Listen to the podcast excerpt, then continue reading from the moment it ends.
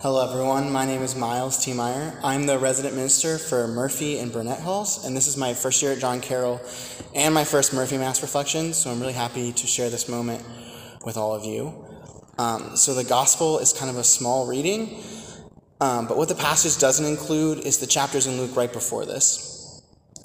Jesus is going and doing exactly what he has asked the disciples to do. He's just performed four major miracles the calming of the storm on the lake, the exorcism of a demon, the curing of a woman's illness, and bringing a young girl back to life. Imagine if Jesus looked at you and said, I'm going to give you some of my power and authority after everything you just saw him do. How would you feel? This reading is often referred to as the mission of the twelve. Twelve disciples are gathered by Jesus and sent out into the world. What sticks with me is the line he sent them to proclaim the kingdom of God. He sent them to proclaim the kingdom of God. Isn't that what Jesus asks of all of us? He sends us into the world to be his messenger, to play our small but vital part in proclaiming the kingdom of God. This can't help but remind me of my almost constant struggle I have with vocation. What am I supposed to be doing in this life? How am I supposed to proclaim the kingdom of God? How do I live the life that God is calling me to? I know that talking about vocation can be stressful, and trust me, I think about it too much. But I think it's an important struggle that everyone, including me, including faith leaders, including you, need to engage with now, not just when it's time to make a decision. That is by no means a statement that I know what my vocation is. I don't know, and I don't think I'm very close to knowing. My spreadsheet of graduate schools when I applied to come here was probably one of the biggest spreadsheets that I've ever made, um, and it covered way too many schools. Places that I never thought I would go, but hey, it was on the spreadsheet. Throughout my undergrad years at Xavier, I thought that I changed. I think I changed what I wanted to do like at least half a dozen times. I was going to be a teacher, a political consultant, an urban planner, lobbyist, economic developer, or a social worker. My sophomore year, I attended a retreat hosted by my academic program, and there was a short session on discernment. We were presented with this framework, which I found very helpful. Um, I'm going to share it with you all. It's definitely not an end all be all, or it's probably not the perfect example of Ignatian spirituality, but it has worked for me. I ask myself these three questions Are you good at it? Does it bring you joy? And does the world need it? Are you good at it? This one probably makes the most sense. I shouldn't devote my life to something I'm simply not equipped to do. When I think about the reading, I think the disciples were each given some of Jesus' power and authority. Each of us has some gifts and talents that make us unique. They are the best parts of us. They are Jesus' gifts to us and our gifts to the world. We shouldn't turn away from these, but need to lean in and embrace them. The second question is Does it bring you joy? Dorothy Day once said, you will know your vocation by the joy it brings you. You will know. You will know when it is right. So Mark is probably going to mention ice cream and all of his reflections, and I will probably mention Dorothy Day, so get used to it. Um, so I think this is the question that I've struggled with the most. What is joy? I'm going to come back to it later because it took me a while to figure it out. Lastly, does the world need it?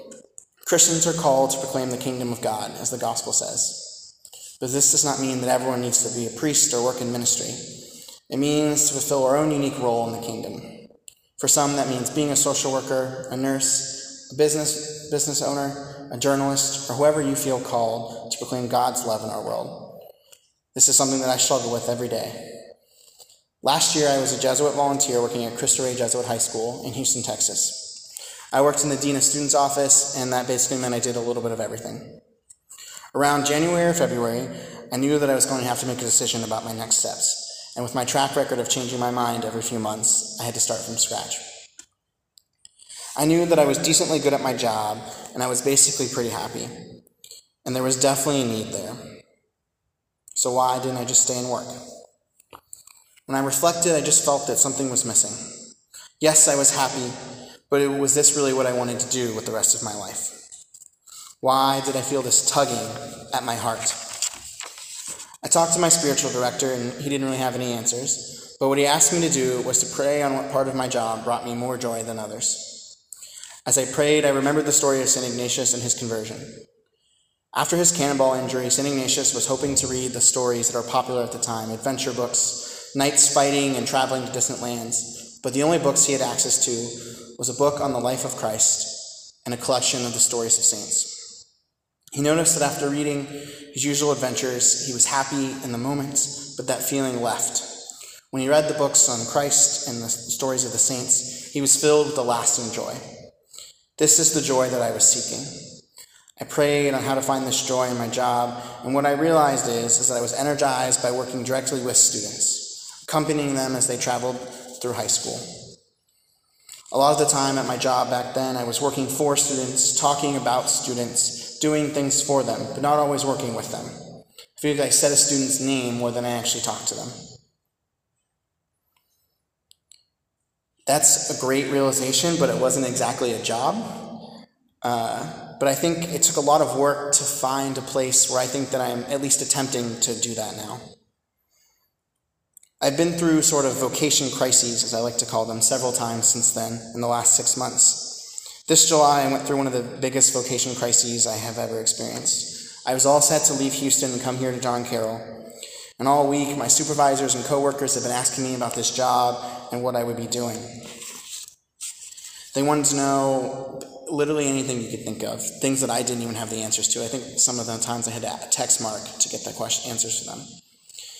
It wasn't exactly out of the ordinary, but what was out of the ordinary was that Friday night, the president of my school called me. I didn't even know he had my phone number, but he called me on my way home from work, and he offered me a job as the assistant dean of campus ministry there. They wanted me to teach two sections of a current event electives for seniors and basically restart the school's service program from scratch. It was a dream job. But something didn't feel right. He called me on Friday and they wanted an answer on Monday. Uh, I did not have a great weekend. It was very stressful and I felt sick the whole time. I had grown to love the Cristo Rey Jesuit community and I loved the students, but I was excited to come here to John Carroll. I called one of my high school campus ministers and I talked to him about the decision. I talked at him for almost 45 minutes. At the end, he pointed out that when I talked about the job in Houston, I talked about the stressors or what would be hard.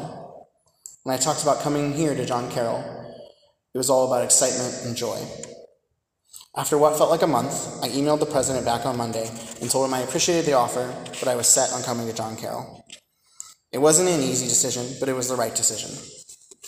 In the reading, Jesus tells the disciples, Take nothing for the journey neither walking stick, nor sack, nor food, nor money, and let no one take a second tunic. Jesus is telling them to leave anything behind that can make the journey comfortable. It's okay to be uncomfortable as we go into this work. Lean into the discomfort because without it, we cannot have the joy of the journey. This temporary discomfort is necessary at times to get the joy that comes from knowing your vocation. If you leave this Mass with one thing, Please know that while this work may be hard or uncomfortable, you are not alone in this journey, and it is worth the joy that comes in the end. You will know your vocation by the joy it brings you. You will know. You will know when it is right.